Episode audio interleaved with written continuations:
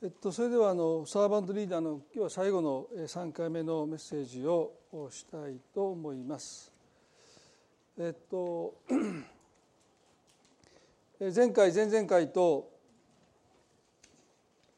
サーバントリーダーあるいは真の偉大さについてお話をしてきましたけれども先週このペトロとイエスとのやり取りを通して自我の束縛の深刻さということについてお話をしました。マタイの16章の21から23までですね。イエスがエルサレムで宗教家たちから迫害を受け殺されそして3日目によみがえられることをお告げになった時に福音の全貌といいますか十字架による身代わりの死と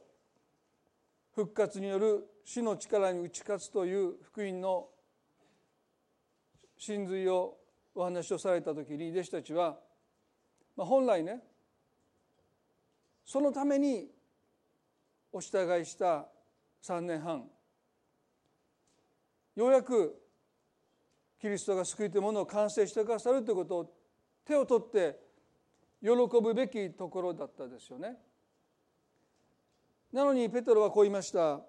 「主よ神の御恵みがありますようにそんなことがあなたに起こるはずはありません」と「そんなこと」キリストが神の在り方を捨てになってこの地に来てくださったのはそんなこと。をあなたの身に起こるはずがありませんって。なぜペトロはそんなことキリストが捕らえられ殺され3日目によみがえってくださるというこの救いを彼は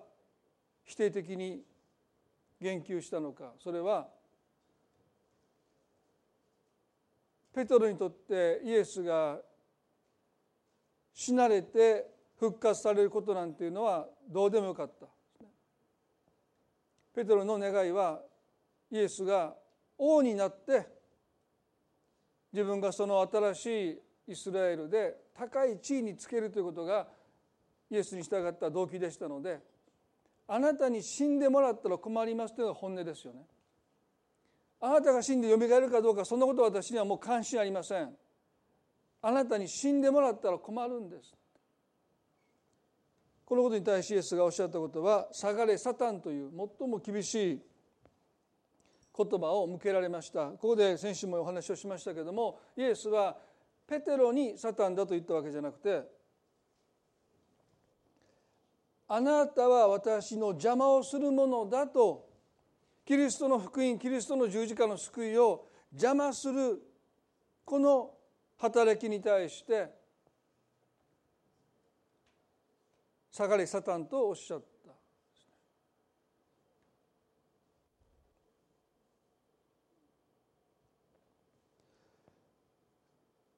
ここで私たちが振り返りたいことはですね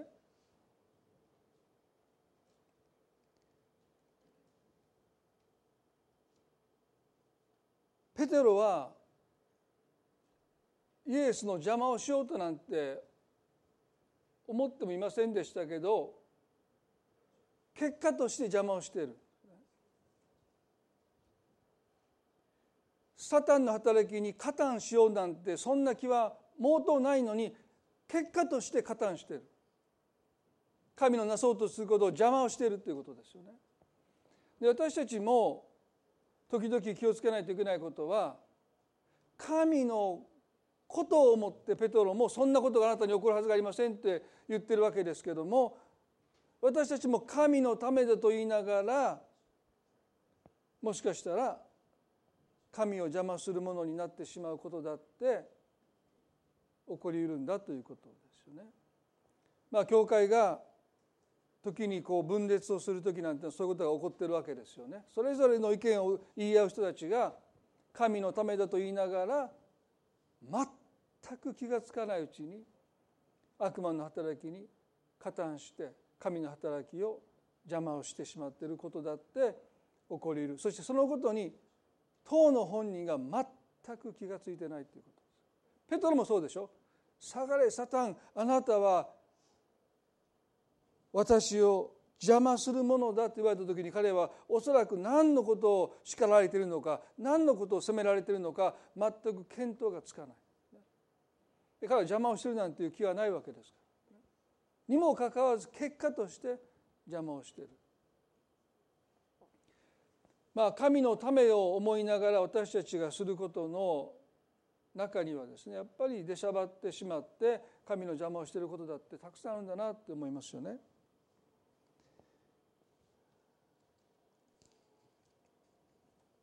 この23の後ですねイエスが弟子たちにこう言われましたね。誰でも私についてきたいと思うなら自分を捨て自分の十字架を追いそして私についてきなさい。命を救おうと思うのはそれをしない私のために命を失う者はそれを見いだすのですとおっしゃった。サーバントリーダーキリストの偉大さということの、まあ、最後のメッセージの中で特にこのマタイの16の2425まあ、特に25のですね命を救おうと思う者はそれをしない私のために命を失う者はそれを見いだすのですというまあ何度もこの箇所お話をしますよね。もう信仰のパラドックスですよね。逆説です。でこのことがよくわからないと私たちは大変な人生で損失を経験します自分の命を救おうと思う者はそれを失いすなわち自分の命を救おうと思うそれはすなわちね自己実現ですよ。自己実現を求める者は結局は実現に至らないでも私のために神の御心を求める者の人生にこそ真の意味での自己実現があなたがあなたになっていく。という自己実現が起こるんだということをおっしゃったで私たちが私たちになっていくためには私たちにこだわり続けるんじゃなくて私らしさ私の考え私の価値観私の願いにこだわるんじゃなくて私たちが私たちになるためには私にこだわるんじゃなくて私から解放されないといけないというのが聖書の逆説なんですね。でこれはなかなかわからないんですよね。どこまでも私らしさの追求の先に私が私になれると多くの人が考えるからですね。だから時々自分探しの旅に行く人がいますね。その旅で、ね、自分らしさを追求すれば追求するほど自己実現から遠ざかるんです。ですからどうぞ皆さん自己実現の自分探しの旅には行かないでくださいね。自己実現のために出かけると自分を見失いますよ。それが聖書の教えなんですね。私は私って誰だろう。思えば思うほど迷いの中に落ち込みますよ。私が誰だろうってどうでもいいんですね。でしょ？追求してください皆さん。私って誰誰なんだろうって、ね、追求すれば追求するほど分からなくなりますよ。歴史をずっと歴史の中で何千年と人々がやってきてまだ答えが出ないんですからね。それはですからここでイエスがおっしゃるように本当に私が私になっていくためには私自身から解放されないといけない。私って誰だろうというこの追求の先には私たちは自分を見失うというものが待ち構えているんですね。ですからイエスはね誰でも私についていきたいと思うならば自分を捨てなさいとおっしゃった。でこの自分というのは数形というギリシャ語すなわち自我なんですね。自分へのこだわり自分への執着。それを捨てて初めてあなたはあなたになれるんだとおっしゃった。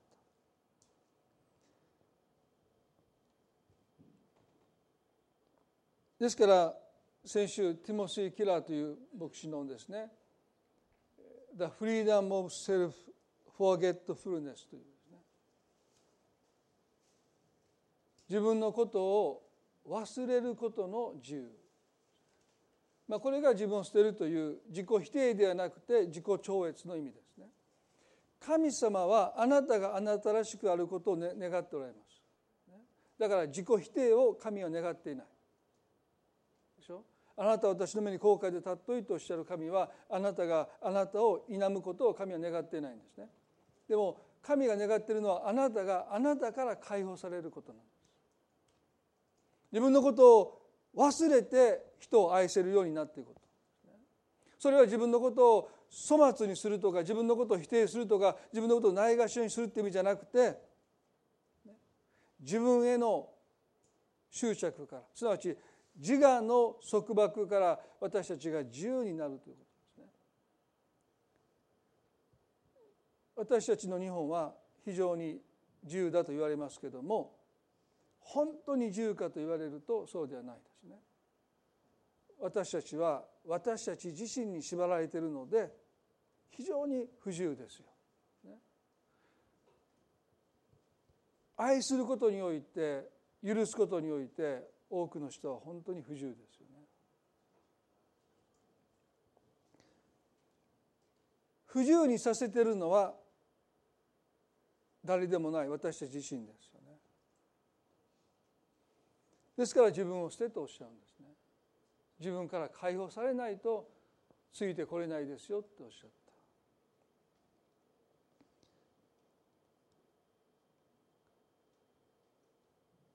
イエスがペテロにね「下がれサタン」っていうとっても厳しいことをおっしゃった時に、まあ、このことは彼の人生の転換期になった、まあ、転換点ですね。すなわちね自己実現という人生に生きるのか自己超越。自分のことを忘れて自分から解放されて御心に生きれるのか。どこまでも自分にこだわり続けるのか。自分に執着するのかというその分かれ道。転換点にこの「下がれサタン」という言葉それが一つのきっかけになったと思いますね。そしてこの後もすぐにとは言いませんけど最終的にペトロは自分から解放されて神の御心に生きる人に変えられてきました。しばらくタイムラグがありますよ。でもこの出来事が一つの転換期転換点になったんだろうと思います。でそれはね彼が神に願ったことその願いが、十字架を否定するまでに肥大化していますよね。皆さんね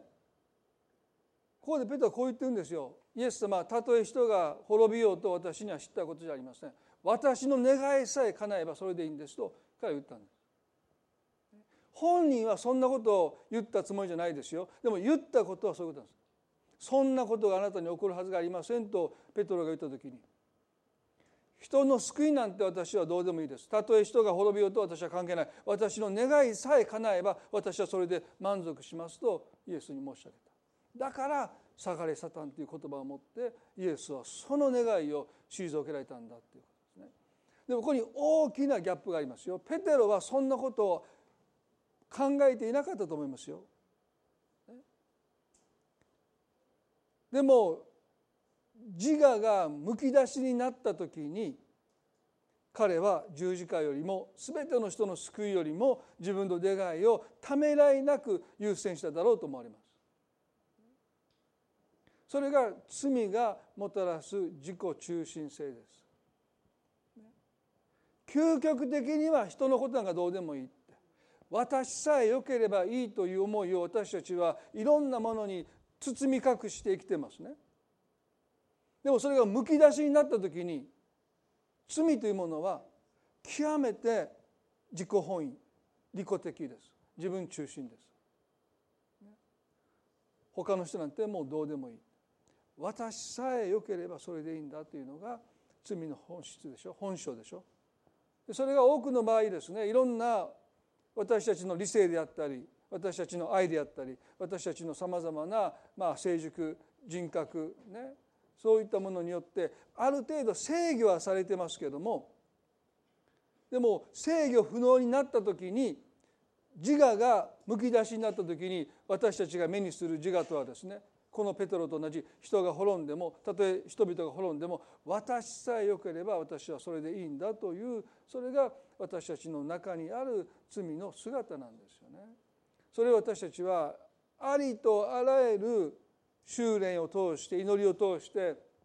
神に従い身を通して制御はしてますよでもキリストとお会いするまで私たちのこの罪の性質が完全に消え去るまでは制御し続けてるわけでしょ？でもそのことを私たちは心に留めておく必要があるんじゃないかな私たちは一人の例外もなく極めて利己的になれるんだ十字架を否定してまで自分の願いを叶えようとする。そういう自己中心性を私も持っているんだということをね。まず心に留めておきたい。マタイの16の26でイエスはこうおっしゃいました。マタイの16の26で人はたとえ全世界を手に入れても誠の命を損じたら何の得がありましょう。その命を買い戻すのに人は一体何を差し出せばよいでしょうとおっしゃった。人はたとえ全世界を手に入れて入れてもとおっしゃったんですね。まあすごく大げさな極端なことをここでイエスはおっしゃってるようですけどもこのことがね私たちに教えるのは私たちの自我っていうものは制御されないと限りなく肥大していくんだ言えば全世界を手に入れるまで満足することはないというのが私たちの自我です。そしてそのためだったら誠の命を代償として払い続けていくのも自我に束縛された状態ですね。たとえ全世界を手に入れても誠の命を損じたら何の得がありましょうとおっしゃった。でこの「誠の命」って訳されるこの命もあの自分を捨てるというあのギリシャ語不宗家という同じ意味ですよね。でもここに「誠」というのがつきました。命だけはこのギリシャ語のプシューケという魂なんですけどもこの「誠」というのがついた時ですね何をコディエスがお伝えをしようとしたかというとまあ一つはね生きる意味なんですね。私たちの魂が健全な状態に保たれるために必要なことは生きる意味を私たちが大切に心の中に留めているという状態ですね。でもここでイエスがおっしゃったことは自分の願い全世界を手に入れるために生きる意味を代償として払い続けていく人の姿がここに描かれてます。言い換えればねこの人にとって全世界を手に入れることに何の意味もないのにもかかわらず全世界を手に入れるために自分の人生を捧げている姿なんです。こんな矛盾ありますか？自分にとって全世界を手に入れることなんかに何の意味がないことを知りながらその意味のないことに自分の一度きりのたった一度の人生を惜しみなく与えていく人の姿を見て何の得がたとえ全世界を手に入れても何の得があるんでしょう？って。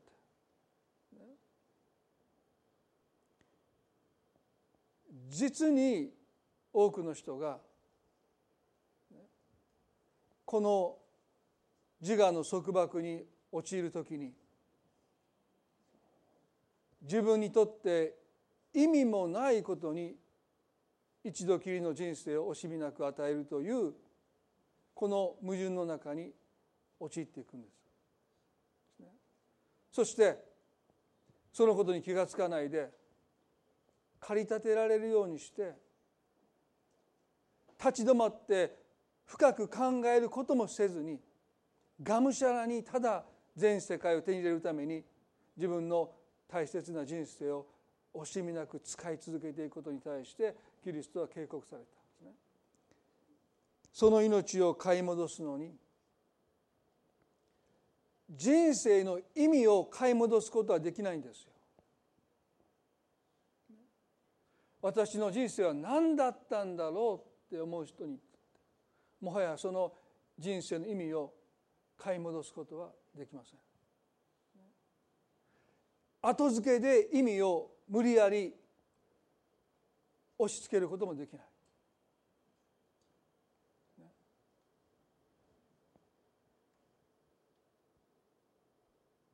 イエスは人は一体何を差し出せばよいでしょうとおっしゃった皆さん私たちはですからね願いではなくて人生の意味を問い続けながらならないということですよね。このことに意味があるんだろうか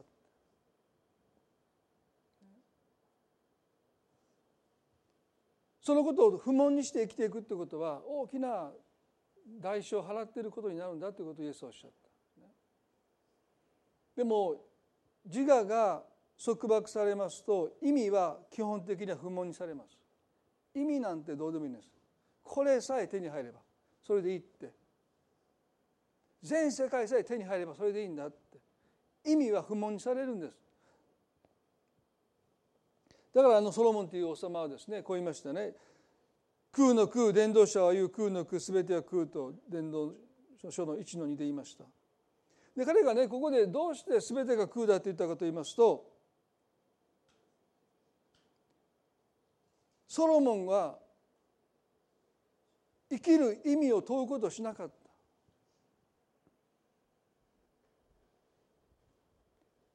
偉大なことをなそうとしましたよ。でもそのことの意味を彼は基本的に問うていません。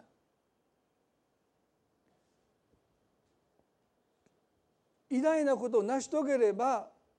きっと私は満足するだろうと思って彼はそのことに自分の人生を捧げました。そして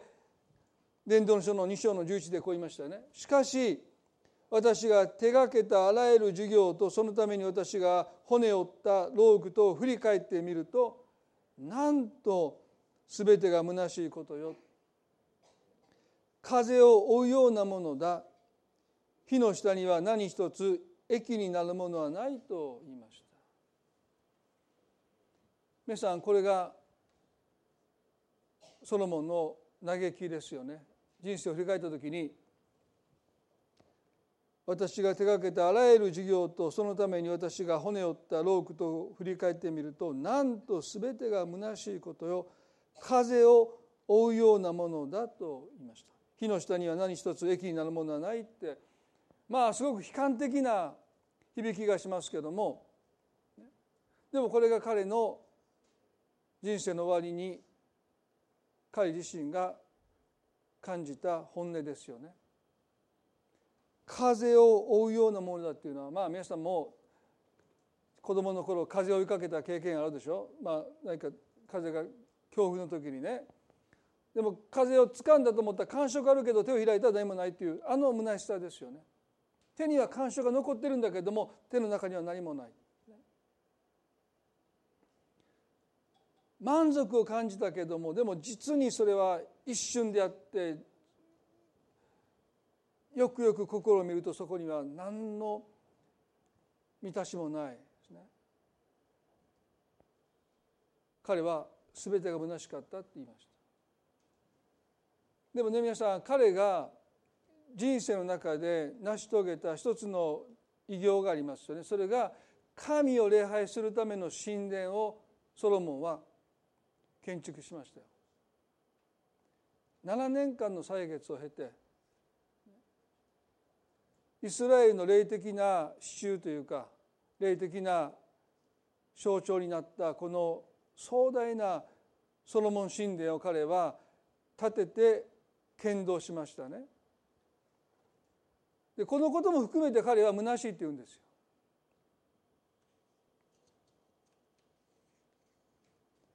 神を礼拝する神殿ですよ。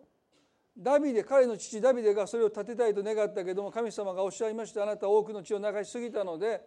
あなたの子供が私のために神殿を建てるとおっしゃったですから神様から託された神殿建設に従事して彼は7年の歳月を経て完成させたその労苦さえ彼は虚しいっていうんですね。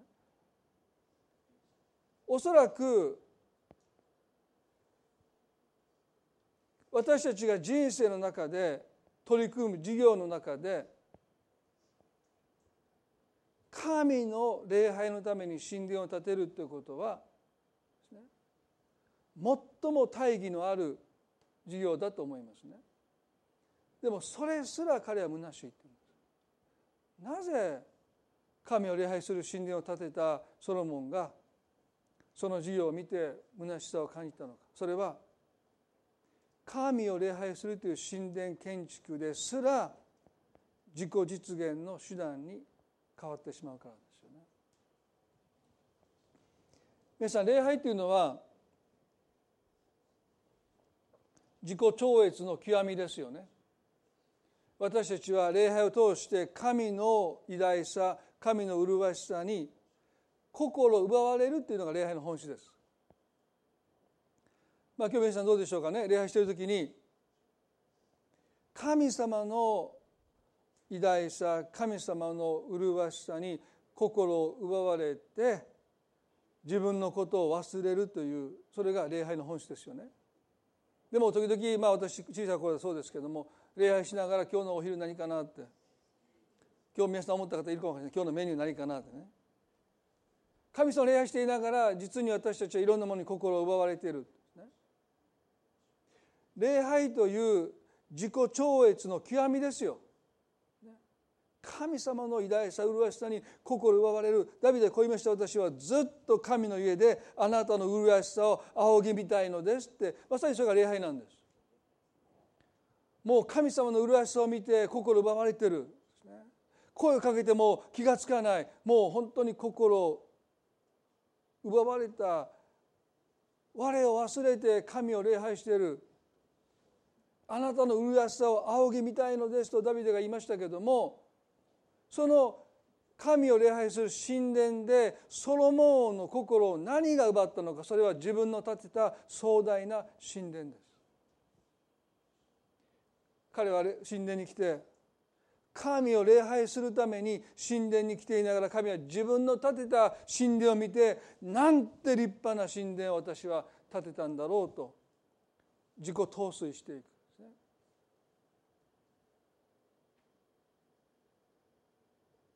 このことが全ての彼の労苦を虚しさに変えていった一番の原因です。結局礼拝をするという神殿においても彼は自分自身から自由にならなかった。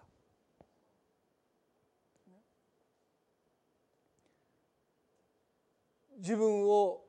超越できなかった。結局神殿の中でも彼は自分を礼拝しているんです。私ってなんてすごいんだこんな神殿を私は建てたんだということに彼は自己浸水していきます。これが人生は空だと彼がその人生の終わりに告白した理由ではないかなと思うんですね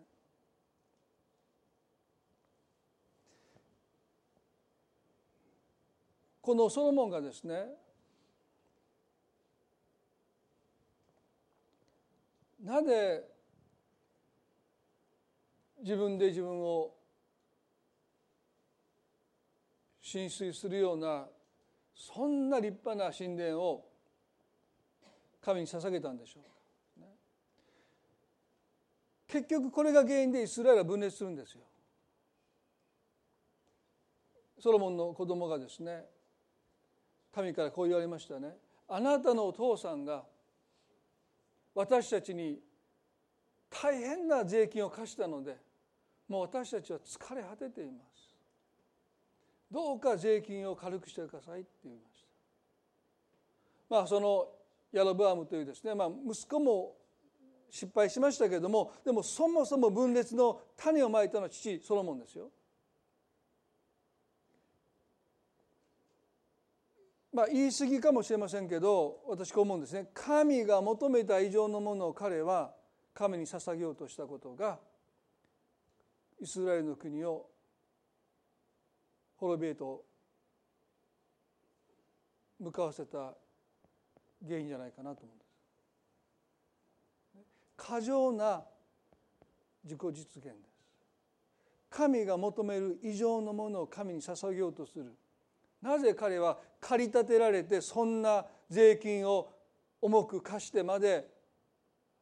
立派な神殿を神に捧げようとしたんでしょうか。私ねこう思うんですね。彼の生い立ちと関係あるんじゃないかな彼はバテシェバのすなわちダビデの不倫相手の2番目の子供です。長男は神に打たれて死にました。その次がソロモンですよ。ダビデの子供たちの中にあるいはダビデの妻たちの中にこのバテシェバをどのように見ていたのか想像がつきますね。ダビデが不倫してその不倫に対して聖書ははっきり言いませんけどもバテシェバは激しく抵抗したような記述がありませんね。まあ、バテシェバのことはあまり悪く言いたくありませんけども神殿に招かれてダビデとの関係を持ちました。まあ、あのヨセフという人はねあの主人の妻が誘惑された時に彼は自分の着ていた衣を脱ぎ捨てて裸に逃げたと書いてますよね。で私の場合はですねそういうことがあまり聖書は触れていません。もしかしたらもしかしたらね彼女も同意の上でその関係を持ったかもしれないそして長男が撃たれたそして次に生まれたのがソロモンですね私はダビデに必要にこの自分の子供を王にしてほしいと訴えます。ソロモンもそのことで王になりました。あごめんなさい。ソロモンも王になりましたね。この彼らの王になっていくこの中にもちろん神の摂理があって神はソロモン王にされたんだけどもでもソロモン自身はですね何か払拭したかった汚名があったんじゃないかな不倫の子供というその汚名を彼はどこかで払拭したいがゆえに他のダビデの子供たちに認めてもらいたいがゆえにあるいは彼らに勝ちたいがゆえに彼は駆り立てられるように自分の偉大さを自分の価値を証明しようとして神が求めた以上の神殿を神に捧げることによって彼は逆に神を礼拝することを忘れていった。その自分が建てたあまりにも素晴らしい神殿に彼自身が浸水していってしまった。私はそんなふうに彼の生涯を思うんです。まあ、それがどこまでがそうであったのかは私たち知る余地がありませんけども。神殿を建てた直後は良かったですけどもその後もう彼は神様から離れていきました。自己実現のそこに行き着く姿があるんじゃないかなと思います。過剰な自己実現は他者との意味のない競争によって拍車がかかると思います。過剰な自己実現私というものを私たちが過剰にまで執着して過剰にまでこだわってそれにとらわれていくのは誰かに負けたくないって。あの人には負けたくない。あの人より幸せになりたい。という無意味な競争に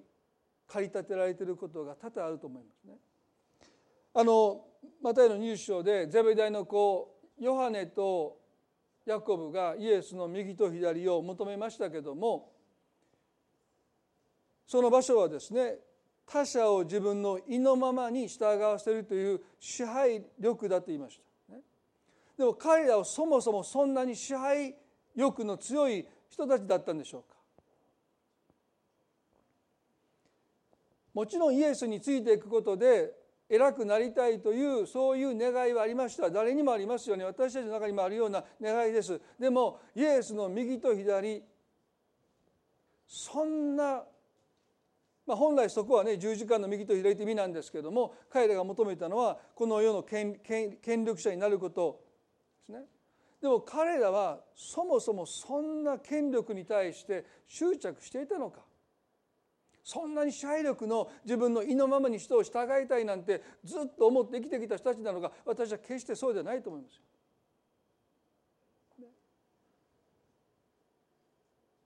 彼らもまた弟子たちの中で競争しているその競争相手が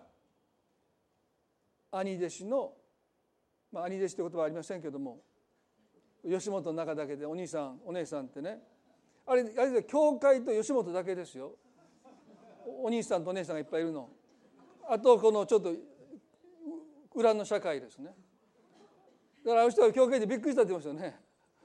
兄弟姉妹。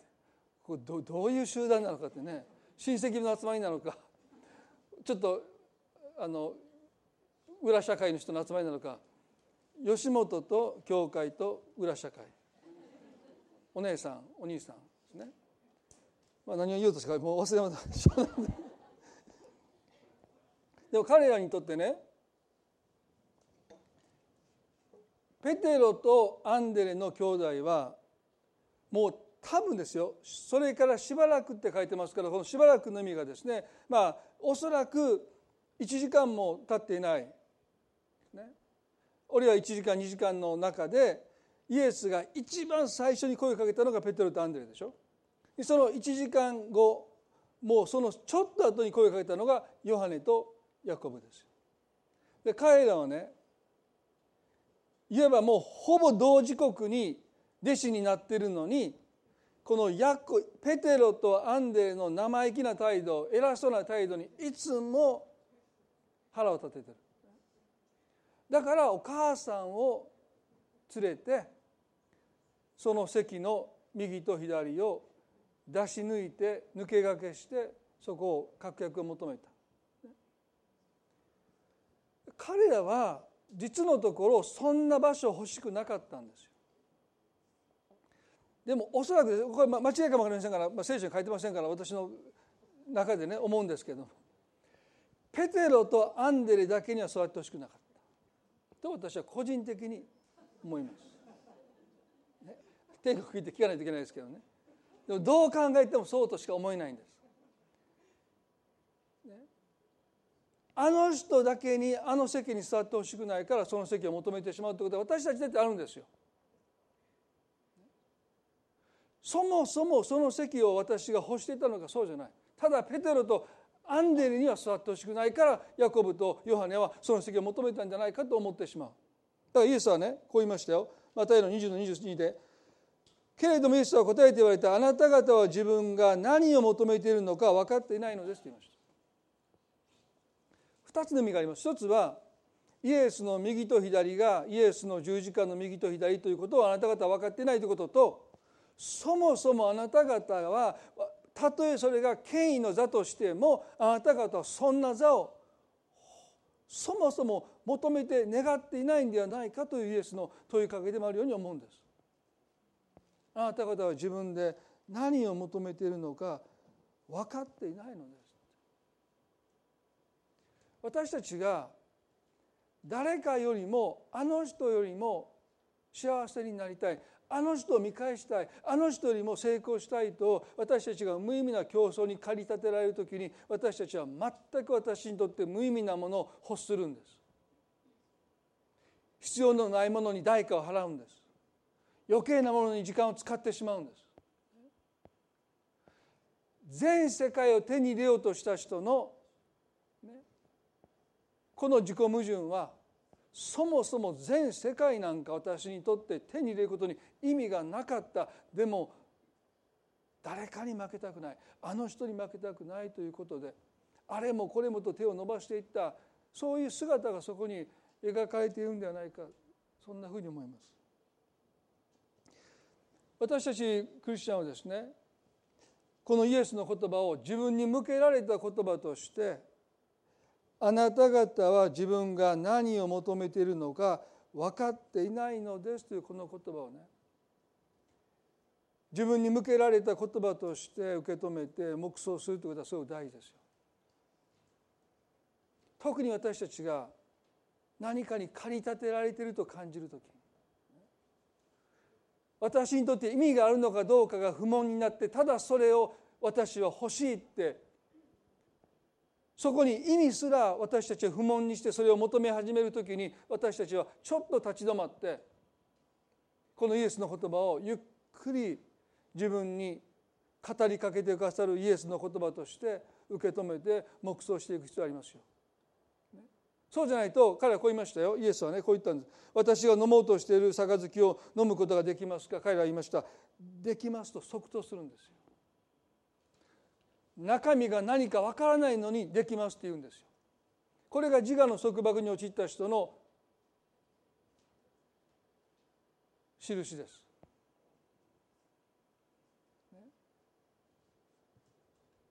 杯の中身を知らないでそれを飲めますって彼は言うんです。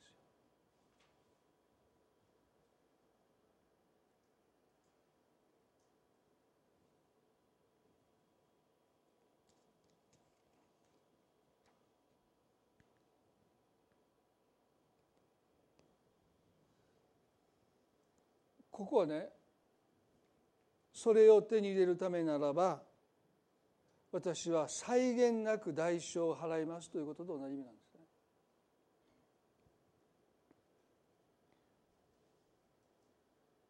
私たちの自我というものそのものは魂という意味ですからそれはそれで必要なものですよね。でもそれが肥大化して私たちを束縛していることを一つ判断するのはねここに彼らができますと即答した。それを得るための代償に対して彼らは再現を上限を設けなかったという。何が何でも手に入れたいと思った。この時点でもはや私たちの自我は肥大化して私たちを束縛しています。もはや神の御心は2の次3の次です。十字架なんてどうでもいい。私の願いさえ叶えばいい。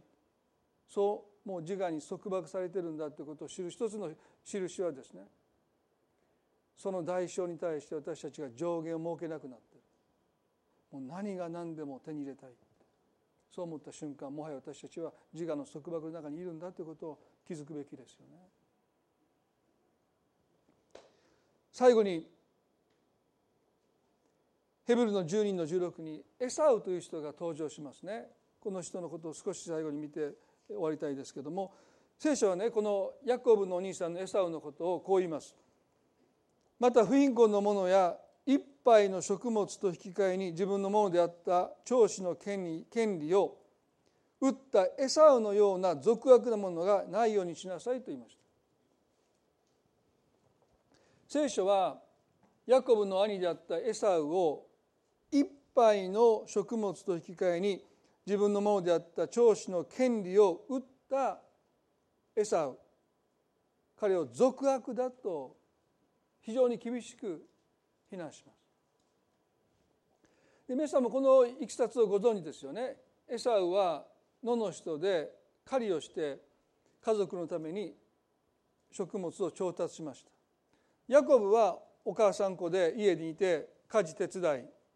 調理全般をお母さんと一緒にしてましたのでエサウは野に出て獲物を捕らえたりすると家に持って帰ったのをもうこの弟のヤコブがお母さんと一緒に調理をして、まあ、家族が食事をしたわけでしょ。である日彼がエサウが狩りに出て一日中でしょうおそらく脳を駆けずり回ってもう疲労困憊して飢えて帰ってきましたこの漱石の25章に25の30でねどうかその赤いの赤いのをその赤いものを私に食べさせてくれ。私は飢え疲れているのだからと言いました、まあ、当然の要求ですよね。自分は自分の分を果たしてので狩りをしてきてもうお腹が空いているので、まあ、その食事を私に欲しいっていうのはもうエサは当然のことを求めた時にヤコブは何て言ったのかですね。25の31で「今すぐあなたの長子の権利を私に売りなさい」あむちゃくちゃなことをふっかけたわけです。皆さんがね家に帰って「今日の夕食何?」って言った奥さんがねあなたの年金の権利と、ね、通帳の通帳とクレジットカードとハンコを出しなさいえ？びっくりするでしょ？夕食仕事してんで仕事して帰っていて夕食のですよ。その夕食食べさせた代わりに年金の手帳と通帳全部出しなさいって。皆さんどうですか？出しますか？そんな。どんな食事だと思いますよね。ありえないんですよ、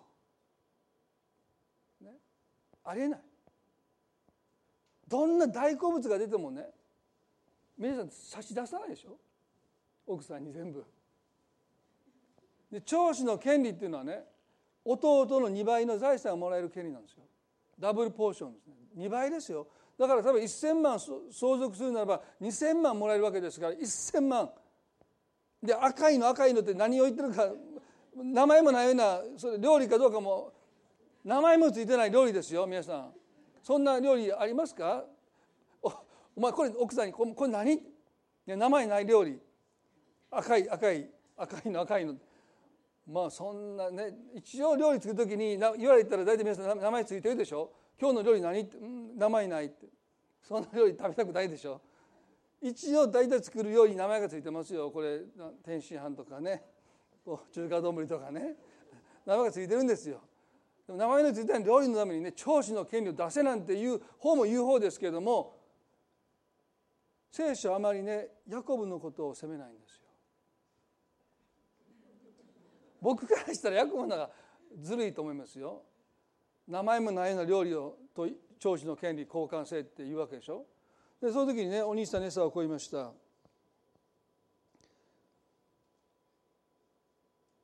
31でするとヤコブは今すぐあなたの長子の権利を私に言いなさいと言った。エサは見てくれ死にそうだ。長子の権利など今の私に何になろうと言った？そこでヤコブはまず私に誓いなさいと言ったので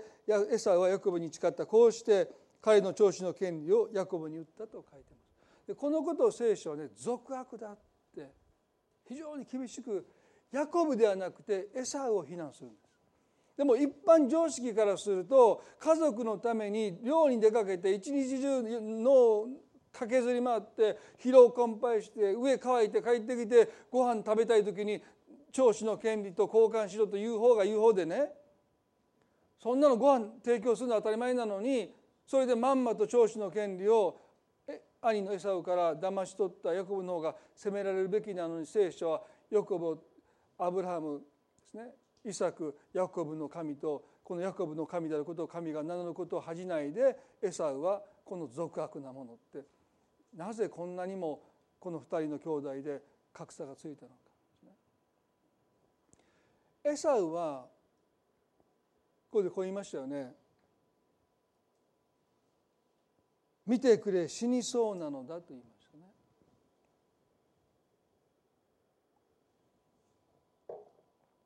見てくれ死にそうなのだ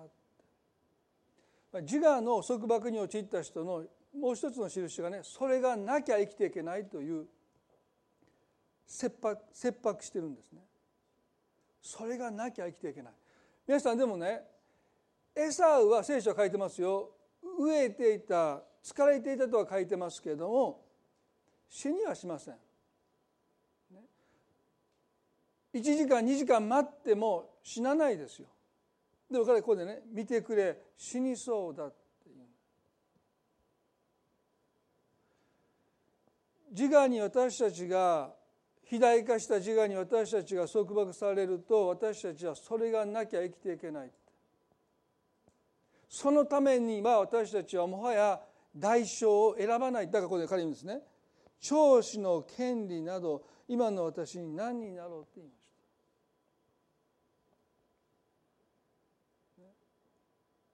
た。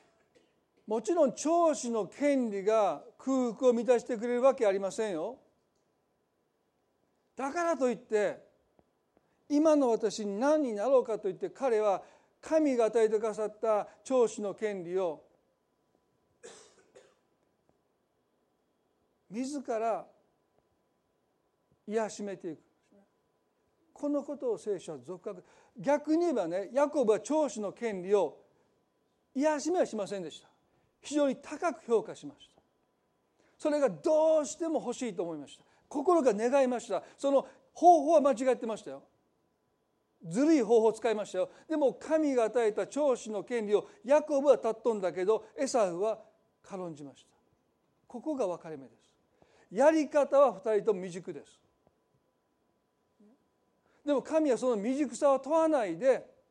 神が与えてくださったものを尊んだのか蔑んだのかを神は問題されたという意味です。私たちの人生もそうですよ。神が見ておられるのは私たちの未熟さではない。私たちは未熟です、ね、でも少なくとも神が尊ばれるものを私たちが尊ぶ時にたとえ私たちが未熟であったとしても神は私たちを非難しません。でも神が与えてくださった例えば人間関係をしてもねそれを非常に未熟な扱いをしながらでもそれをすごく大切だと思っているのかいやそれを下げ進んでいるかによって神はそこを見とられるんだということですね。ですからヤコブもヤコブですけどもでも彼は少なくても長子の権利を非常に尊びましたでもエサウは長子の権利など今の私に何になろうって言って一杯の名もなき料理と交換していくこの心を神は俗悪だっておっしゃった。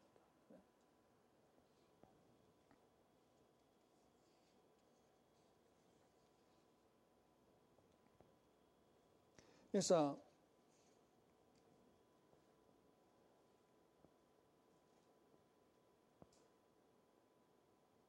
このことをねこの二人のやり取りとして少し心に留めつつですね最後にこのヨハネとヤコブがおそらく心からは欲してもいなかったイエスの右と左の席を求めていったその背後にペトロとアンデレの、まあ、敵対心までは言いませんしかしライバル心あるいは嫉妬心がこの2人を駆り立てていたんだろうと私はそう思いますね。でもその時にイエスが彼らにおっしゃった言葉がこうです。マタイの20の23でイエスは言われた「あなた方は私の杯を飲みはします」しかし私の右と左に座ることはこの私の許すことではなく私の父によってそれに備えられた人々があるのですとおっしゃったおそらくペテロとアンドレのライバル心負けたくないというそんな嫉妬心から駆り立てられるようにイエスの右と左を求めていくヨハネとヤコブに対してイエス様がおっしゃった肥大化し私たちを束縛する自我からの解放は神の摂理の前にへり下ること以外ないということですね。イエスはこうおっしゃいましたよ。あなた方は私の杯を飲みはします。あなた方のために備えられた杯すなわちあなた方の分あなた方が受ける苦しみあなた方が受ける栄光ももう決まっています。そしてこうおっしゃったんでしょ？しかし私の右と左に座ることはこの私の許すことではないとおっしゃった。皆さんイエスが自我の束縛と無縁だった理由はご自身の右と左に座る人さえも私は自分で決めれないとおっしゃった。神の御子ですよ。三位一体なる神その神の御子がご自分の右と左に誰が座るのか私は決めれないとおっしゃった。このへりくだりこの自分の分をわきまえてる、すなわちイエスは他者への干渉をですね極めていや全くなさらなかった。私には私の右に私の左に誰が座るのか私には父に申し上げる資格もありません。それは父がお決めになること父が備えられる人々がいるのですと。ですからね自分の右と左に誰が座るのかさえも神の御子自身が決めれないとおっしゃるんです。驚くべきことですよ。神の御子ですら願いはあるよ。願いはあったと思いますよ。この人に右に来てほしいな。この人に左に来てほしいなって、まあ、皆さんも飛行機に乗った時に誰に右左来てほしいかってあるでしょ。僕一回も今でも忘れないのは、ね、ハワイから本土に行った時にアメリカに行った時に海兵隊の2人の人がよりによって窓側と通路側に座ったんですよ。私こんなんでずっと飛行機8時間。もうそれから絶対真ん中の席はもう指定しません。絶対窓側窓側だったらこれだけでするでしょ、まあ、だからもう通路側だったらもうこっち逃げれますけどなぜか真ん中を指定してしまったらもうこんなんで腕私のひ肘掛けに完全に出てくるんですよ。で戻そうと思ってももう物理的に太いから戻れない。まあ、あの時ねもう心臓も圧迫されてるしね食事もこんなに食べるんですよこれ。ずっと。まあ、あの時からねもうそわそわそわそわするんです。誰が右に来るのか。だか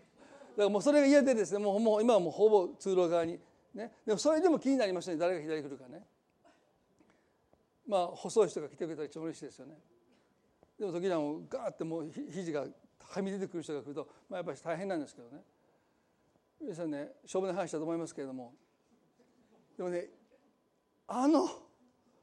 この天と地をお作りになったんですよ。天と地を支配されてる神の御子が自分の右と左私自身で決めれないってこの言葉を読んだ時ね。はあすごいな。飛行機の8時間ぐらいですよ。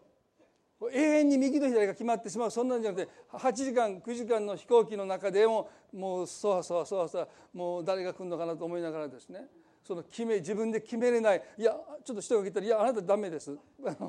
で決めれないことにやきもきするのにですね。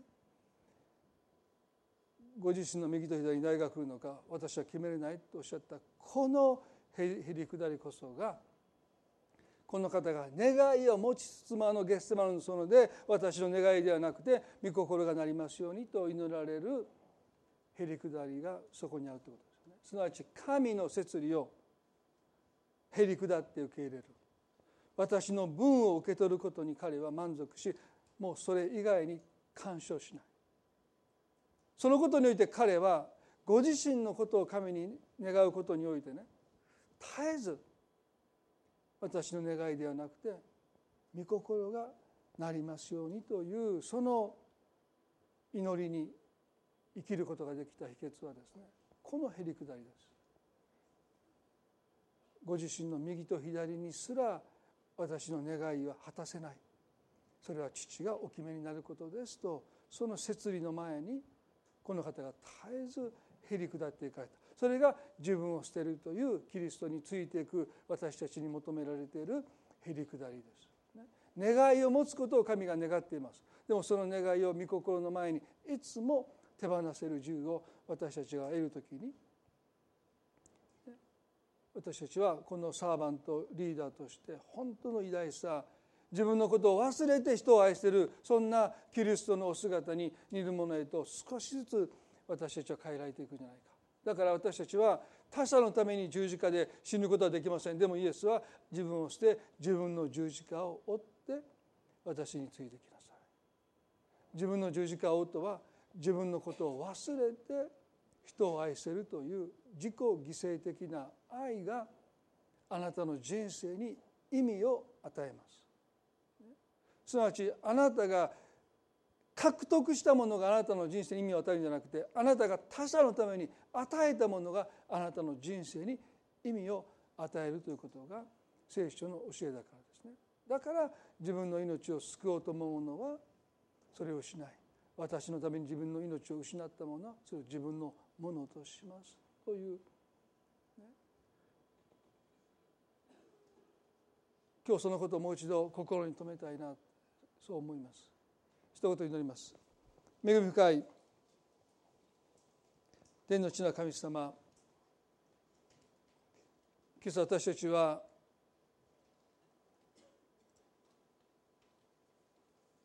イエスの生涯を通してまた弟子たちとのやり取りの中でソロモンの生涯エサウの生涯そこにはいつも自我の束縛という問題が罪の現れとして描かれています。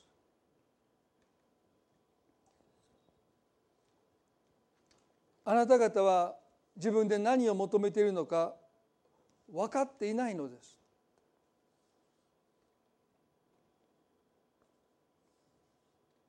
今朝私たちはこのイエスの言葉を重く受け止めて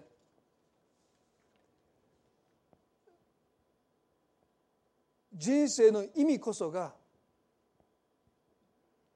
私たちの魂を誠の命してくれる。健全に私たちを保ってくれる。でもこの意味が不問にされる時に私たちは自我の虜になっていきます。意味のないことに一度きりの人生を惜しみなく捧げていきます。風を追うような人生になっていきます。手には感触が残るだけで手の中には何もない。そんな虚しさを私たちに味わってほしくないと神は願っておられる。私たちが私らしくなるのは私から解放されないといけない。すなわち神の御心に生きる。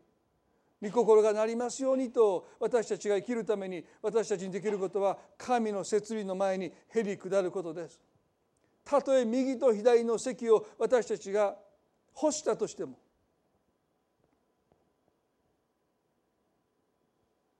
神がそこに座る人を備えておられる。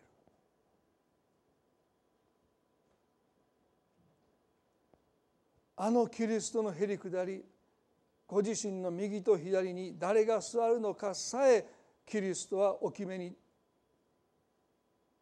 なれないとおっしゃった。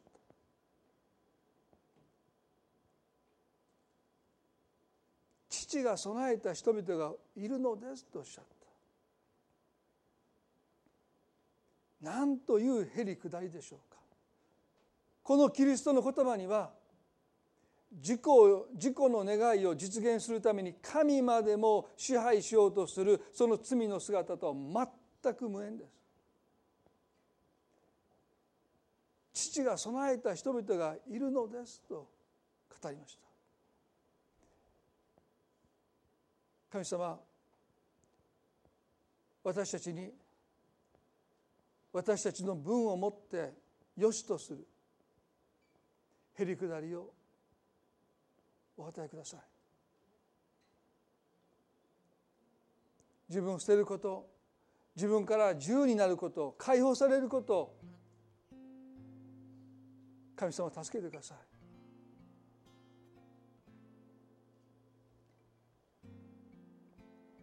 あなたについていくためには私たちは自我から自由にならないとついていけない。それは自己犠牲を強いる生き方だからです。皆に使えるものになりなさいそして自己犠牲こそが私たちの人生に意味を与えます。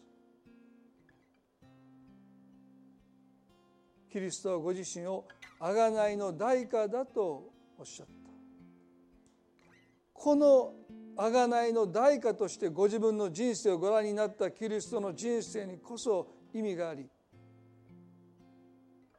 かけがえのない人生になってきました。いや唯一無二の人生になってきました。私たちには飲むべき杯があります。すなわちあなたにしか払えない犠牲があります。私たちにはそのために犠牲を払うべきであって意味のないものを手にするために私たちは惜しみなく犠牲を払っていく。あのエサウのように長子の権利を一杯の名もなき食事と交換するような愚かさから私たちを遠ざけてくださった。神が私たちに飲み干してほしいと願っておられる杯すなわち私たちが払うべき犠牲のために私たちが人生を捧げる時にそこには喜びがあります。そこには満たしがあります。そこには神の栄光が現れます。どれだけ大きなことをしたかではない。それはソロモンが神殿を建ててもなお彼の心が胸下に支配されていたように。誰のために生きるかです。主はあなたの栄光のために。生きる私たち一人一人でありたい。神様あなたについていきたいと。もう一度願いつつ日々歩むことができますように助けてください神様が一人一人の心に今朝語ってくださったと信じ感謝し愛する私たちの主イエスキリストの皆によってこの祈りを見前にお捧げいたします。それではどうぞ皆さん立ち上がっていただいて賛美を捧げたいと思います。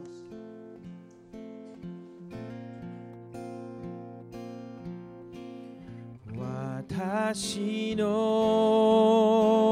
すべてを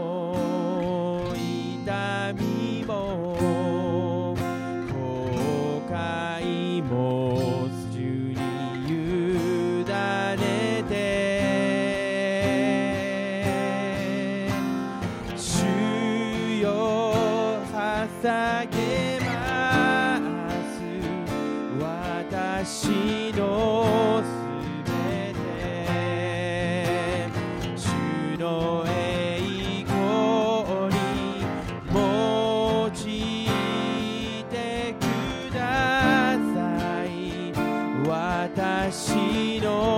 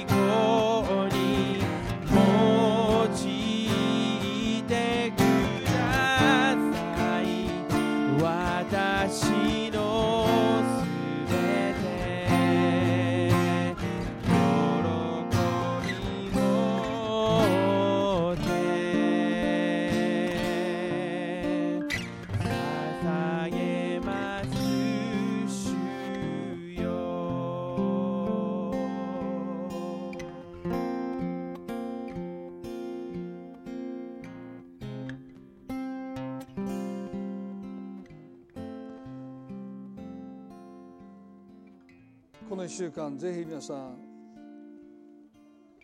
時間をとって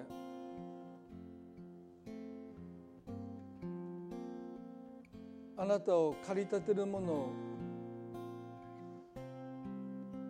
その先に何が待っているのかそれを手にして何が変わるのかその代償の大きさなたは自分が何を求めているのか分かっていないのですこの言葉と向き合いながら神様が私たちの心を探ってくださることをぜひ求めていただきたいなと思いま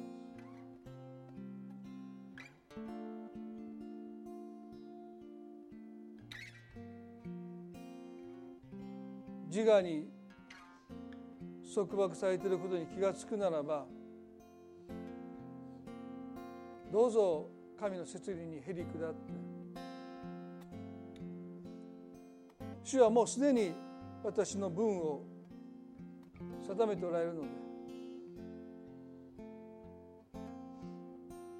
あの俗悪という意味はね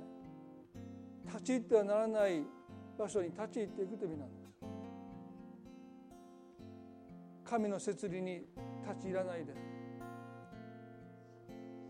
へり下ることそこに自由があります。そこに解放があります。そのことをね覚えつつ静まる時をぜひ持っていただきたいなと思います。それでは今朝礼拝これで終わっていきたいと思います。互いに挨拶を持って、えー、終わっていきましょう。